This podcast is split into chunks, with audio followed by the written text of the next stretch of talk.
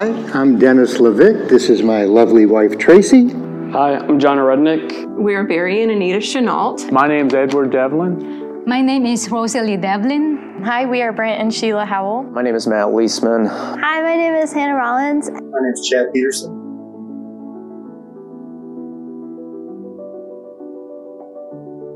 My wife and I, we've been walking with the Lord for about 22 years together.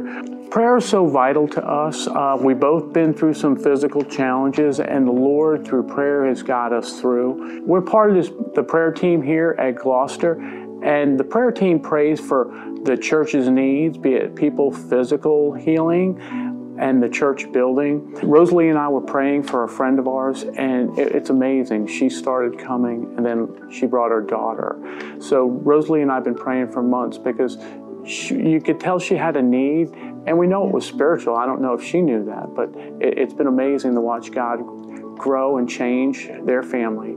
We are in a parking lot one time, and the lady came to me. So she said, "Can you pray for me for the breast cancer? Because the doctor told her she only can live 3 months." So we pray in a parking lot that Sunday afternoon. And so she called me back Monday, and she said that the doctor could not find any cancer anymore. It was God. I said, it was God who do the miracle, and you still can live a long life. Prayer is just like a oxygen to me, that I can pray anytime, I can pray everywhere, and it really changes the atmosphere of my situation, and the people that we pray for, it really impacted their lives. Amen, huh, church? I love that she said, prayer is like oxygen to me. How would that change if prayer was our oxygen? And so that's why we're preaching on prayer. We want to encourage you in the discipline of prayer, but we also want to teach you theology around prayer that the Lord Jesus taught us to pray. So do me a favor, get your Bible out, turn with me to Matthew chapter 6, and we're going to continue in the Lord's Prayer. Get your note sheet out. If you're not yet in a small group, we really want you to be that in a small group. We always take a season of our calendar. This is our fall season, and we ask everybody to be in a small group, and the way you prepare for your small group is to take notes on your note sheet. We do sermon-based small groups, and this will prepare you. And so while you're kind of doing that and getting your Bible out, a couple quick announcements. Next Sunday, we are doing our class for parents and children. If you're children of the age where they maybe have received Christ and they want to talk about a baptism, and sometimes in younger children, that can be a difficult journey to take. And so this class is a help to you and to them, and so you guys can sign up and go through that. Secondly, we've got a mission opportunity, Made for a Mission. These are some people that get together and they actually sew blankets for some of the orphanages that we support, and then we take them when we go on mission. And so if that's something that interests you, you can sign up or get more information. And then at the end of October, we have Trunk or Treat coming. That's pretty self-explanatory. Go to gocoastal.org/events and either sign up and decorate a trunk and come on out, or plan on bringing your family and your neighbors. Great outreach opportunity, too, to introduce people to Coastal, and ultimately we want to introduce them to Christ. I got to circle back for a minute to last week. My wife and I both got blown up with text and emails asking us who won the game. We can't remember, and neither can anyone in our family. So you're as disappointed as I am, okay? So I don't know who won. If you're like, what's he talking about? Listen to last week's sermon. Okay, there we go. So as your kids get older, and my wife and I are merging slowly onto the empty nester superhighway, and it's a great highway, by the way. You young parents, it's a great highway. And I remember when my kids were younger, we would almost never eat out. For one, it was expensive, and for two, it stressed us out to our last nerve, right? Stop, sit still. Sheila, you know, that whole thing. That just wasn't worth it to us. And so, but we would go out, and I don't know, you parents, you remember this? Like you go out and you got your gift cards. We'd always go out, we had gift cards, and we'd be sitting around at whatever restaurant, and you'd see all these other families eating out, and you're like, how do they afford to do this, right? Did you ever ask that question? I'm like, they're dropping $200. And so we just never ate out very much. But now that we're merging onto the empty nester superhighway, as we go, there'll be times where like on a Friday or Saturday night, like all our kids will be on. And then my 16-year-old, who's my youngest, like she'll be going out with a friend. She's like, I'm going out with my friends tonight. And we'll be like, oh, great. And I'll look over at my wife and like, hey, do you want to go out to dinner tonight? And as soon as I say that, my 16-year-old gets irritated as if I owe her something, right? And she looks at me and she'll be like, well, that's not fair. Like, what are you talking about? It's not fair. Well, I want to go out to eat too. And I'm like, you have a bank account. Go out anytime you want. I just gave you that a couple weeks ago. Have at it. Spend your money. I don't care.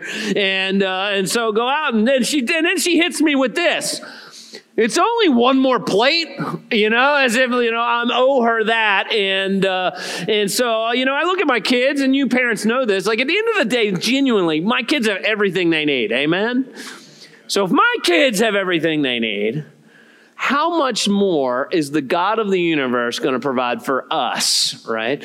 And what happens is when we start adulting and we take on, and there's even what I would call biblical adult responsibilities, which we'll look at today, we somehow, even though the Lord gives us these responsibilities, somehow we think once the Lord gives us these responsibilities, he somehow then withdraws, and it's all up to you to fulfill the responsibilities that he's given you. And it doesn't work that way. Where the Lord calls and gives responsibility, guess what else the Lord does? He provides, right? And so today, so going through the Lord's Prayer, week one, what did we talk about? We talked about that, we learned the character of the God that we're praying to. As Jesus taught us to pray, right? Our Father who art in heaven, hallowed be thy name. And we talked about this character of the God that we pray to. And then last week, we talked about how Christ then taught us that the focus of our prayers should start and really be kind of surrounded with a kingdom-minded prayer, right? That, your kingdom come is kind of the center of our prayer, and your will be done. So we don't just, we're reminded who God is, and he's holy. Yes, we're intimate. He's our Father, but yes, he's holy and separate. And then when we come in, we're praying about kind of the will of the Lord to be done in and through our lives. That really should kind of bookend our kind of prayers. We're not just coming with some grocery list. And then today we're reminded that we can and should pray that the Lord provide us the daily sustenance that we need to carry out the will that he's called us to carry out. Everybody with us? So today we pray, give us this day our daily bread. And I want to pull a couple points out of this. And then we're going to finish this morning with the final illustration is you're going to be the illustration, okay? You're going to come and take the Lord's Supper as we declare that Christ is indeed in us. So the first thing is Jesus. I'm going to work backwards through the verse 11 of Matthew 6. We ask for bread. And I think that what Jesus is teaching us is that we ask for our necessities. Now, I don't know if you think about all that goes in to you enjoying a loaf of bread, or all that goes into you enjoying a meal, right? And so letter A, like there's all of these blessings of God that go into us having a loaf of bread. And I think we forget this sometimes, especially as Americans. I would suspect most of us in this room have closets full of food and refrigerators and freezers full of food, right? So it's easy to lose sight of how much the hand and the blessing of the Lord is on us having our daily sustenance, right? For us to have a loaf of bread requires health. Our health, the producers of the bread's health, right? It requires technology. The reason that the earth is able to, and by the way, if I hear one more podcast, the other services didn't get this. If I hear one more podcast on global overpopulation, I'm going to vomit. We're not overpopulated. God in his grace has allowed us to develop technology that the earth can now sustain 7 billion people. And if we grow to 10 billion, God will allow us to develop technology to handle 10 billion. Amen? Like, let's stop with this. Like, God told Adam and Eve to have dominion over the earth and to multiply. And to put a clamp on human growth and people having children is to disobey the word of the Lord. Let's stop it. All right? Some of y'all didn't think that far through the scriptures and see the life that we live through. We have the technology to have a loaf of bread. Good weather requires good, the appropriate weather patterns that the Lord gives us to eat our bread. You have to have buildings and structures. You have to have stability of government. Did you know part of the inflation that we're experiencing is that Ukraine is one of the top producers of grain in the world? And so because they're at war, there's not as much grain to be produced. So stability of governments is one of the grace and peace, right? Christmas time when the angels show up, right? Peace on earth, they declare, and goodwill towards men. Peace on earth comes because of Christ. And so peacetime helps us to be productive and resourcing so that we can have our daily needs met, our daily bread. The second thing, I think, when we're asking for our daily bread, our daily necessities, is that we're asking that the Lord allow us to get our bread in a way that's honest and industrious, right? Honesty, and we're not to steal our daily bread, right? We're to earn our daily bread. We're to work for it. We're actually, part of the request is, Lord, I want to be productive in a way that you bless the work of my hands so that it provides for our needs, right? And so this reminds, and by the way, if you're here this morning and you're super successful in business, even a successful person, unless you are proud and unwise, would you not recognize, man, it is the hand of the Lord that has blessed me to be successful. I know many of us at dinner time, we pause and we give thanks, and we should, but man, it's really, sometimes I think even in our routineness of praying over the meals, we forget just how much God's grace and mercy has blessed us when we eat our food. Isn't that true? And Paul, I think what Jesus is saying is even in our industry, we're asking the Lord to bless our industry. Check this out in 2 Thessalonians, unless you think I'm making this up. 2 Thessalonians 3:10, the Apostle Paul writing to the church of Thessalonica, he says this, ready? If anyone is not willing to work, what's it say next, church? Let him what? Did you know that was in the Bible? Doesn't that seem kind of harsh? Listen, God has created us to be industrious. Actually, I think when we get to heaven, this is a Shaun Brown speculation, so if I'm wrong, you can look me up in heaven and go, you were wrong about that, okay? And I probably won't be the only thing, but I actually think the Lord is going to, in all of eternity, we're still going to have a job to do. There's going to be some industry. Because part of the curse of the Garden of Eden, Adam and Eve were to tend the garden and take care of it. Part of the curse was, hey, now it's not going to produce like it used to. Like, there's going to be frustration and thorns and thistles. And I think when we get to heaven, we're going to kind of go back to the Garden of Eden and have this thing that we're supposed to be a part of. But laziness is part of the fall of mankind.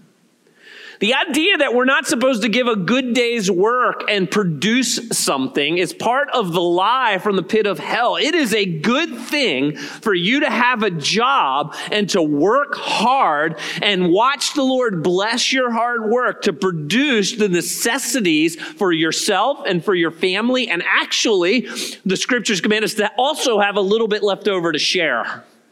Amen? So look at 2 Thessalonians 3:10. If anyone's not willing to work, let him not eat. For we hear that some among you walk in idleness, not busy at work, but busybodies, on social media too much. It's not really in there. I just put it in. Now, such persons we command and encourage in the Lord Jesus Christ to do what? To do their work quietly and to earn their own living. Some of you are going to take what I'm about to say as political. I don't think it's political. I think it's biblical. Did you know that we are not to look to the government to provide our needs? We're not to look to the government. Christians should not be saying, man, the government owes me something. We're taught to pray. Give us this day what? Where are you to look for your daily bread? To the Lord, right? And it should come with industry, productivity. getting up each day and saying, I want to produce something, and I'm going to ask the Lord to bless my productivity and be gracious to me so that he provides enough that then I have enough for my family and enough left over to share. When a Christian gets hit with an unexpected expense that they can't pay and they're in over their head, they get hit with a crisis. You know where a Christian is supposed to go to find the resources to make up the difference? Their church. And if they come, and we're that church for you. If you're a member here, we have room in our budget to help you. And we want to help you, and we will help you. But the help is also going to come with accountability. We're going to look and make sure you're budgeting well. That gets uncomfortable, right? That's what makes the government such a horrible place for this, because there's no accountability. Hey, we're here to help, but there's no accountability. The proper tensions are, hey, are you doing the parts that you need to do? And yes, we're here to help when something unexpected happens. Amen? If you're not in that kind of church, well, you're here. You should be, all right? You should be in a group of people who say, man, we are here to help. Letter C, praying for our daily bread frees us from anxiety, right? We're understanding as we pray, like the Lord provides my daily bread. The Lord ultimately cares for me, and it frees me from anxiety. I don't have to be so pent up about, man, all my needs. How many of you are weary in the investment world of your 401k? Like, man, 2022 could just go away for all I care, right? Can I tell you something? I have never lost a wink of sleep with the money that I've donated. The money I've given away has always been with joy and done great. The places that have caused me heartburn in regards to my financial resources is the times I've invested it. All right, the times I've invested, I'm like, oh man, oh my goodness, the S&P, the Dow Jones, holy cow, what's going on? And it creates anxiety in us. The reason we grow in anxiety is we often forget, and listen, I'm all for investing, and honest to goodness, if I wasn't a pastor, I'd probably be a financial planner, right? It's my second favorite thing in life, but it doesn't provide for us, God does. And when we grow in anxiety, and it means that your heart has been captured by your savings account and not by your God. Because your God is going to provide everything you need. Look what Jesus says just a few verses later after he teaches us to pray, give us this day our daily bread. Matthew 6:25. Jesus goes on to say, therefore I tell you, do not be anxious about your life, what you will eat or what you will drink, nor about your body, what you'll put on. Is not life more than food and the body more than clothing? Look at the birds of the air. They don't sow or reap or save in a 401k or gather in the barns. Yet your heavenly Father feeds them. Are you not of more value than they? Church, aren't you more valuable than the birds flying in the sky? Yes, right? I know we live in this world that's gone mad, and some people are like, I don't know. Yes, you are actually, right? They're humans, actually, God made them different than the animals. And which of you, by being anxious, can add a single hour to your lifespan? And why are you anxious about your clothing? Consider the lilies of the field, how they grow. They neither toil nor spin. Yet I tell you, even Solomon in all of his glory was not arrayed like one of these. But if God so clothes the grass of the field, which today is alive and tomorrow is thrown into the oven, will he not much more clothe you, O you of little faith? Therefore, do not be anxious, saying, what shall we eat, or what shall we drink, or what shall we wear? For the Gentiles, and by Gentiles, He means those who are not followers of Christ, right? For unbelievers, they seek all these things. Your heavenly Father knows that you need them all. But seek first the kingdom of God and his righteousness, and all this stuff, it's going to be added unto you. Therefore, don't be anxious about tomorrow. Tomorrow has enough anxiety of itself. Sufficient for the day is its own trouble. God's got you, church. Isn't that great news? And the prayer is God's got you one day at a time. It's not give us this decade our daily bread. Give us this month our daily bread. It's what? Give us this day. We trust God on a daily basis. Listen, this is going to challenge at least one person in this room. Some of you in this room, you are so anxious about the midterm elections.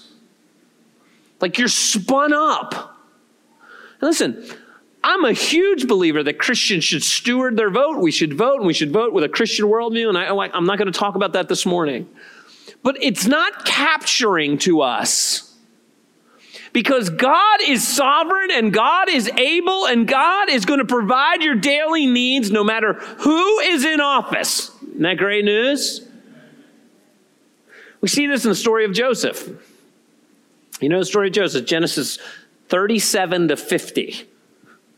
13 chapters of one of the most amazing stories you'll ever read. Joseph is sold as a teenager into slavery. He ends up in a guy's house by the name of Potiphar. Because he's faithful to the Lord, he raises in responsibility in Potiphar's house until Potiphar's wife lies about him and accuses him of a sexual crime that he didn't commit. But Potiphar comes home, gets mad at Joseph, puts him into prison. Joseph is unjustly accused and unjustly sent to prison, but God's got his hand with Joseph. And Joseph begins to rise up in authority in prison because he's a godly man and he's righteous, and God just continues to bless him. And then Pharaoh, the second most powerful man on the planet, sends two of his servants into prison. Joseph interprets their dreams. They both come true. One of them remembers when Pharaoh has a dream. Oh, there's a guy in prison named Joseph that interprets dreams. And before long, Joseph is second in charge of the most powerful nation on the planet. And then, incredibly, a global famine hits the entire globe, and everybody's hungry, and Joseph's family make their way to Egypt, and guess what? They end up with plenty of food, even with an evil leader named Pharaoh. How'd that happen? Because God's in charge and God takes care of his children. And we pray to God and say, God, give us this day our daily bread, because God is sovereign and able to do whatever he wants to do, however he wants to do it, whenever he wants to do it. And if he cares for the birds of the air, he will care for you. Amen? And so, man, God cares for you and he's going to provide for you. So number two, right? The second thing, which we've already kind of hinted at, right, is God's giving hand. We pray, God, give us, give us. It comes from you, oh God. So in other words, we're beholden, letter A, we're beholden to God's grace and mercy. We don't worship a chintzy God. Letter B, God is generous. Paul reminds us in Romans chapter 8 that God has already taken care of your greatest need. Your greatest need is the deficit of your sin against the holy character of God. And your greatest need is for your sin to be forgiven. And God took care of that by giving his very, very best gift, his one and only son. So surely he's going to make sure that you eat today. Amen? Says that in Romans 8, verse 32, he who did not spare his own son, but gave him up for us all. Well, how will he not also with him graciously give us all things? It's the greater to the lesser argument. God has already given us the greatest thing he can give you. So surely he's going to make sure you have food and shelter and the things that you need to fulfill what he's called you to do while you're here on the planet. We just sang about this in the hymn of heaven, right? When we stand with the heroes of the faith. And I always love Hebrews 11 as a reminder of the heroes of the faith, right? When you read about the heroes of the faith in Hebrews 11, some of them get earthly blessings, right? And they're wealthy and they have flocks and they have land and they're blessed here on the planet. And some of them get sown in two. Think about that, right? Some suffer. But all of them understand that their life is just a vapor. It's just a short season called life. And all of them understand that forever and ever and ever and ever and ever and ever and ever, they're going to live under the blessing of the Lord, right?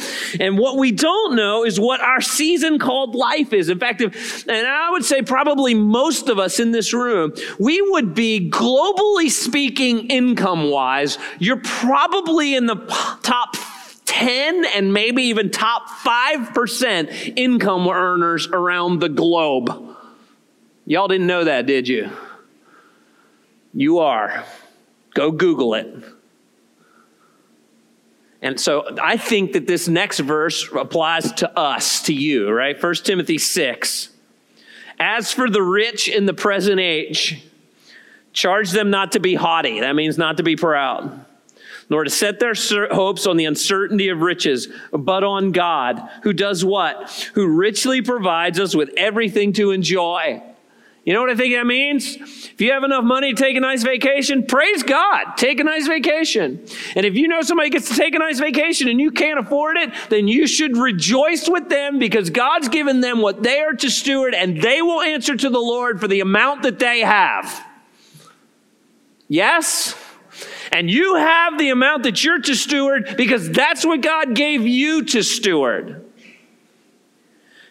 And if you're one of the rich that God has blessed you, you have all things for your enjoyment. But I also want to riverbank you and say, you know, one year instead of taking a nice vacation, you ought to take a missions trip to give your worldview the proper perspective, so that you're constantly tugging at your heart saying, you know what, I need to be generous as well. I need to be generous as well. I need to be generous as well. God has given us all things for our enjoyment, and he's called us to be generous. Which is it? Yes.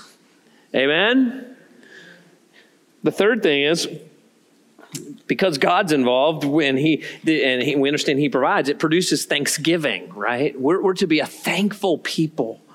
God, you've given us my daily bread. And so we're grateful. Whatever we have, we're really grateful.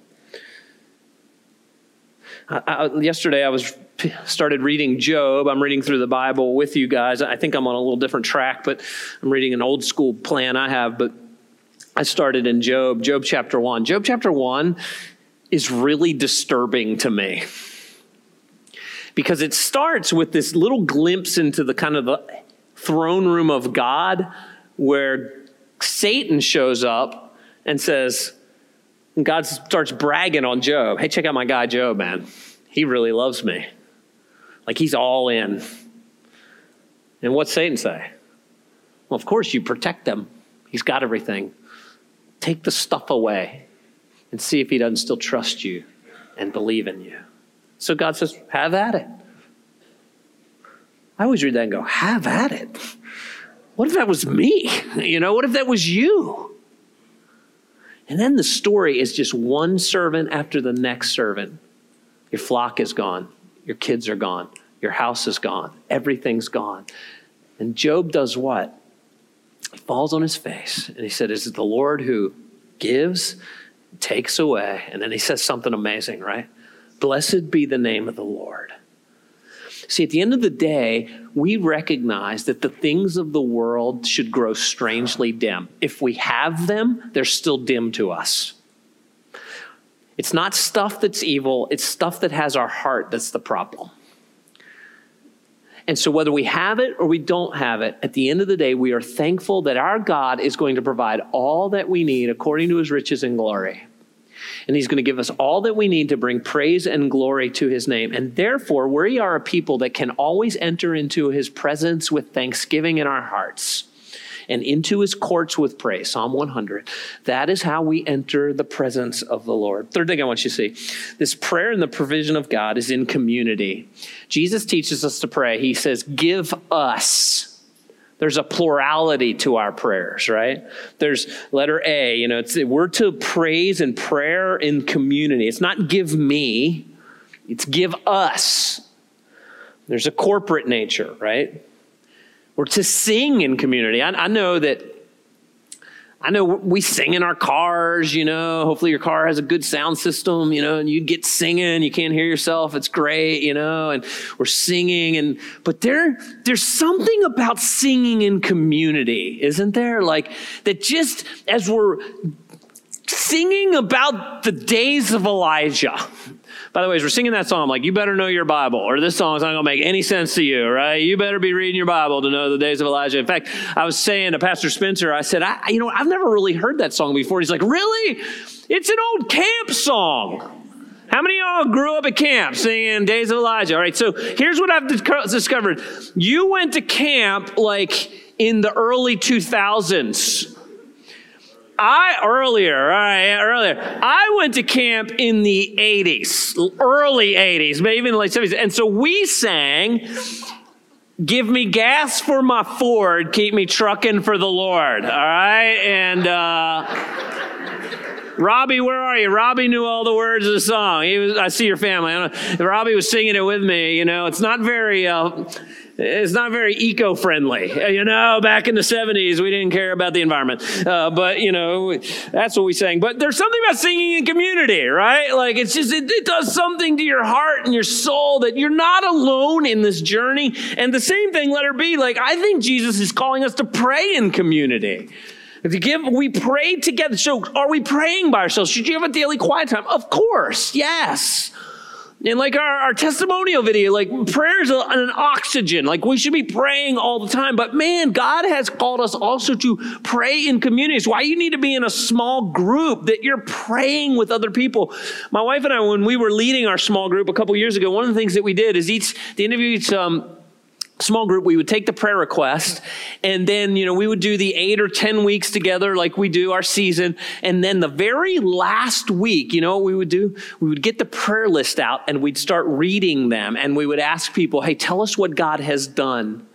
And it was amazing how many times the Lord had answered the prayers that we were praying in community week one. In just 8 weeks, God moved. Who knew he could work so fast, right? Like incredible. And so praying in community, which number 4, then it leads to reminder, point number 4, of our daily dependence. So it's give us this day our daily bread, right? And so it reminds us of daily dependence. We're I'll get through this, so I'll be fine. We are to daily depend on the Lord. There is not a breath that we take, a drink that we drink, a word that we say, a step that we take that does not fully depend on Christ. Amen? Doesn't fully depend on the Lord. There's nothing you have, nothing you're going to have. There's no success or necessities that don't come fully and finally from Christ. In fact, I would suggest to you, did you notice that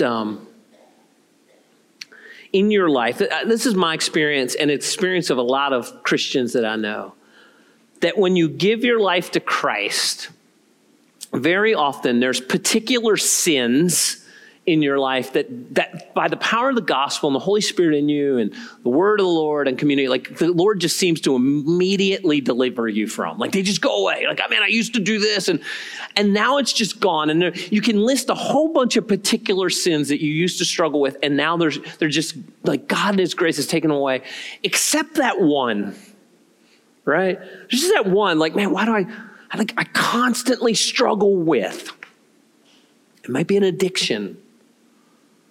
It might be your temper. It might be gossip. Maybe it's pornography. Maybe it's alcohol.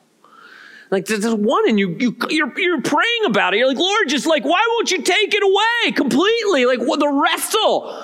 I'm sick of the wrestle. And I think about the Apostle Paul, right? He says, I have this thorn in the flesh. I prayed 3 times the Lord would remove it. And what did God say to him? My grace is what?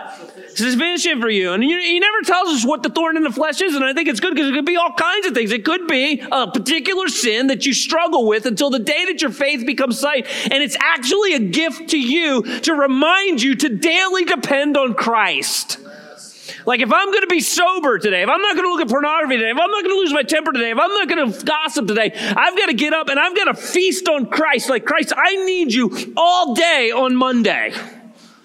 And then you get up on Tuesday, you're like, if I'm not going to do this particular sin, like, and I'm going to hate sin, and if you start loving your sin, then maybe you're not a Christian, and I really mean that. But if you're a Christian, you're going to hate your sin. You get up on Tuesday, like, I hate this sin, I don't know why I constantly do it. And so you get up on Tuesday, and you depend on Christ. And then you get up on Wednesday, and it goes every single day, all the way till this thing called life is over. And by the way, part of that wrestle and part of that, man, I hate this, I hate this, I hate this, it should make your heart long for heaven. Amen? Like, I think there'll be many great joys in heaven, but one of them is, man, my wrestle with my own pride and sin. God, it's Romans 7 for me.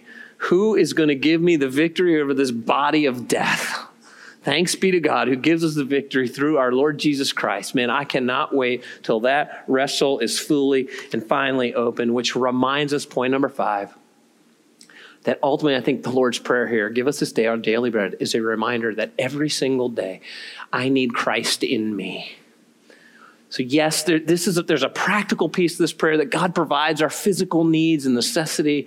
But here's the deal. You ready? I hope this is not news to you this morning, but maybe it is. You do not get out of this thing alive. Every single one of us gets a funeral. And so what do we need if we're really going to have eternal life? So yes, there's a physical side to the prayer that Jesus taught us to pray. Give us this day our daily bread. But there is a spiritual side that I need Christ as the bread of life in me. My soul, my heart, my mind needs to feast daily on my need for Jesus Christ alone. Jesus said that as much in John chapter 6. What did he say? Check this out. I mean, this is like a really bold statement. And I think he knew he was teaching the Lord's Prayer. In John chapter 6, verse 48, he said, I am the bread of life. Your fathers, they ate manna in the wilderness. You better know your Old Testament, by the way. And they died. This is the bread that comes down from heaven so that one may eat of it and not die. I am the living bread that came down from heaven. And if anyone eats of this bread, he will live forever. And the bread that I will give for the life of the world is my flesh. Why did Jesus get so weird here? What's he talking about? Did you know that the early Christians, because of this teaching of Jesus, were accused of being cannibals, actually? That's why they ended up in the Roman Colosseum, that the false narrative around Christians is they're so weird, they're cannibals. They talk about eating the flesh of Jesus. The idea is Jesus wanted this truth to be hard, because he wants us to understand that if I am going to have eternal life, if I'm going to be serious-minded about Christ, I need to feast on Christ. He needs to be my all in all. More important than physical bread, I need spiritually Christ in me. And so let me give you this. What does it mean to have Christ in you? Well, we use the term around here, gospel. The word gospel means good news. But before you understand the good news, you have to know the bad news. As we talked about this 2 weeks ago, that the character of God, he's sinless. He's holy. And we have a nature, we're born with a nature in rebellion to the character of God. We're just, right? How many of y'all, with your young children, how many of y'all had to teach your children to hoard their toys? No, you have to teach them to do what? To share. Why? Because their nature is, man, me.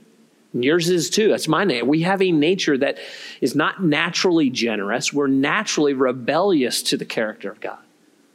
And because God is holy, what we deserve is the punishment and the wrath of God. So when we talk about, and here's a church word, we talk about being saved. You know, you're actually being saved from the very character of God.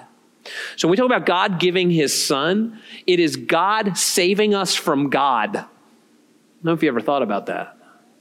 It's God saving you and I from what his character demands. And so now here's the good news. So what did God do?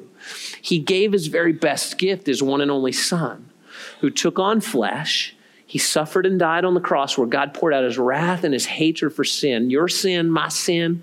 And he bore the sin and he bore the shame too. Like, we don't even have to walk around in shame anymore. I mean, Christ took that. And he died paying the penalty of sin. The wages of sin is death. Christ took that. And then he laid his body in his grave, and to authenticate that he is who he said he was, he conquered the grave, rising again 3 days later. And therefore, now here's the good news. Here's how do we receive Christ in us, okay? The gospel message is simple and profound at the same time. It's so simple that we have to offer a kids class on baptism so that you can work, because your kids can understand the gospel. And they're going to come to you, I want to tell others that I believe in Jesus and I want to be baptized, right? And yet it's so humbling that the older we get, the less off the statistics show, we're less likely to give our hearts to Christ because we get so full of ourselves. It's got this simple profundity to it. And so how do I have Christ in me? I admit that I'm a sinner. The word confess, I agree with God. God says I'm a sinner, I agree. And I repent of my sin. That means I do a 180 and I turn from doing things my way, and I say I'm going to want to start doing things God's way according to his word. And the only reason I can be forgiven of my sin is I believe, so I can confess and repent of my sin, and I believe in God's rescue plan, Jesus, his person and his work.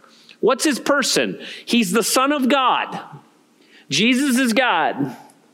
And his work, he lived a perfect life. He died on the cross for our sin, and he bodily rose from the grave.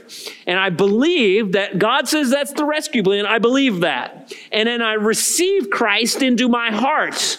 That means he comes in, the Holy Spirit comes in and begins to change my heart and mind to make me from the inside out more like Jesus. So it's not behavior modification. Well, now I just need to be good. No, you've received the gospel. The Spirit of God now lives in you and is molding you to be more like Christ from the inside out. And when you repent, believe, and receive Christ, now Christ is in you. Everybody with me? And he's transforming you from the inside out. And so one of the things that the Lord Jesus Christ has given us to remind us of this incredible truth that indeed Christ is in me is this thing called the Lord's Supper, okay? And so today, you're the closing illustration. If you're here this morning and Christ is in you, you've received the gospel, you're going to take the Lord's Supper, and by taking it in front of us all, you're going to be testifying, I've received this gospel. Pastor Shaun, you can hold me accountable. Elders of this church, you can hold me accountable. I'm declaring by taking these elements that I have received the gospel of Jesus Christ. And we do three things when we take these elements, okay? We're looking backwards, that God in Christ has taken care of my sin. We look at what Jesus has done. As we take this bread, these crackers, this bread reminds us of the broken body of Christ for my sin, and the cup reminds us that his blood was poured out for my forgiveness of sin. Secondly, we look inward. It's no accident that what God has given us to remember the work of Christ are natural elements of food, right? And it reminds us that, yes, indeed, Christ is in me. As I take these elements in me, Christ is in me. By the power of the gospel, the power of the Holy Spirit living inside of me, Christ is now in me. And as we take these elements, the scriptures say we look forward. When Jesus returns, what does the Bible call that moment when Jesus returns? A wedding feast, right? You eat at a wedding feast. And so it reminds us, I'm also looking forward to the day Christ returns and my faith becomes sight. And so this morning, church, we get to celebrate this together. Amen? Now, who gets to take the Lord's Supper? Only those who are Christians, according to the scriptures. In fact, the scriptures say, if you take the Lord's Supper and you haven't actually received Christ, you're actually making a mockery of this very sacred moment, and God sees your heart. And the Bible says you're actually eating and drinking judgment upon yourself. So if you're here today, you're not yet a Christian, like, you can do one of two things. And I would encourage you to do the latter. But the first thing you can do is just sit tight. It's only going to take us a few minutes. You can watch us as Christians get up. We'll take the Lord's Supper together. Just sit tight, sit in your seat. Everybody's going to come forward, and you just can wait till it's over. Here's the second thing I would encourage you. So you can either sit tight, or you can receive Christ today. Like, what's taking you so long? Like, you're here today. It's no accident you're here. Maybe you've been coming. Maybe the Holy Spirit's been working on it. So I'm going to close with prayer in just a minute. And you can say, you know what? I'm a sinner. I agree with God. I confess my sins. I want to turn from my sins. I'm going to believe God's rescue plan, the person and work of Christ. And I invite Christ. I believe in Christ. I receive Jesus into my heart and life. And then this can be your first Lord's Supper. You get to come forward and announce to the church, I'm trusting Jesus as you take these elements. Isn't that cool? So I would encourage you to do that instead. And so here's what we're going to do. Okay. We at Coastal, we're not going to pass the elements today, okay? I'm going to invite you forward to take them. Now, a couple real practical elements, all right? So first of all, if you have a gluten allergy, we have gluten-free over here. It's on my left. It's all the way on the, so you're right. You have to make your way that way. I'm going to put a little screen up, okay? So we're going to go quickly and we'll get you out of here in time. So I'm going to put a screen up so you can see how you can get through this quickly. And then we're going to close with a real simple song this morning, okay? So it's going to be just a real simple closing, and we're going to meditate on a little bit on the Lord's Prayer and meditate on our singing on Christ in us, and then you're going to be dismissed. So that's how we're going to do it. If you need prayer, our prayer team will be up here after the service. I want to invite you to pray. All right, so I'm going to lead us in prayer, and then when you're ready, you can come as an individual. You can come with your small group. If you're sitting with your small group, bring your small group up. You guys, what I would encourage you to do, get your elements, or here with your family. Your family comes up, you get your elements, make your way back to the chair, pray over the elements, and then take them together, okay? But as you're ready, you come. Let's pray. Heavenly Father, I want to thank you for a great morning of worship. And now, God, we've prayed this prayer that you've taught us to pray. We've focused on who you are, God. You're holy. You're our Father. You care for us, but you're separate as well. You're in heaven. And God, we've been praying. We want your will to be done in our lives. We want your kingdom to come. Nothing greater than your kingdom come on earth as it is in heaven. And now, God, we're reminded of this journey called life, how much we need you. We need you to provide our necessities. Give us this day our daily bread. And we're reminded that's a daily need, God. We depend on you for everything. And we're reminded that we desperately need Christ as our Savior, God, to provide for us eternal life, our greatest need. And God, for the one in this room that maybe doesn't know you yet and your Spirit's been working on it, I pray right now, God, they would say, you know what, I'm a sinner and I understand Christ died for me and he rose again and I receive him today as Savior. And today, God, this would be their first Lord's Supper. And all of us in this room, as we take these elements in community, God, we're announcing both to you and to one another, Christ is in us. He is our daily bread. He is truly all that we need, all that we have. We rest, we trust, we need you. Jesus, our daily bread. And it's in Christ's name I pray. Amen. When you're ready, you come.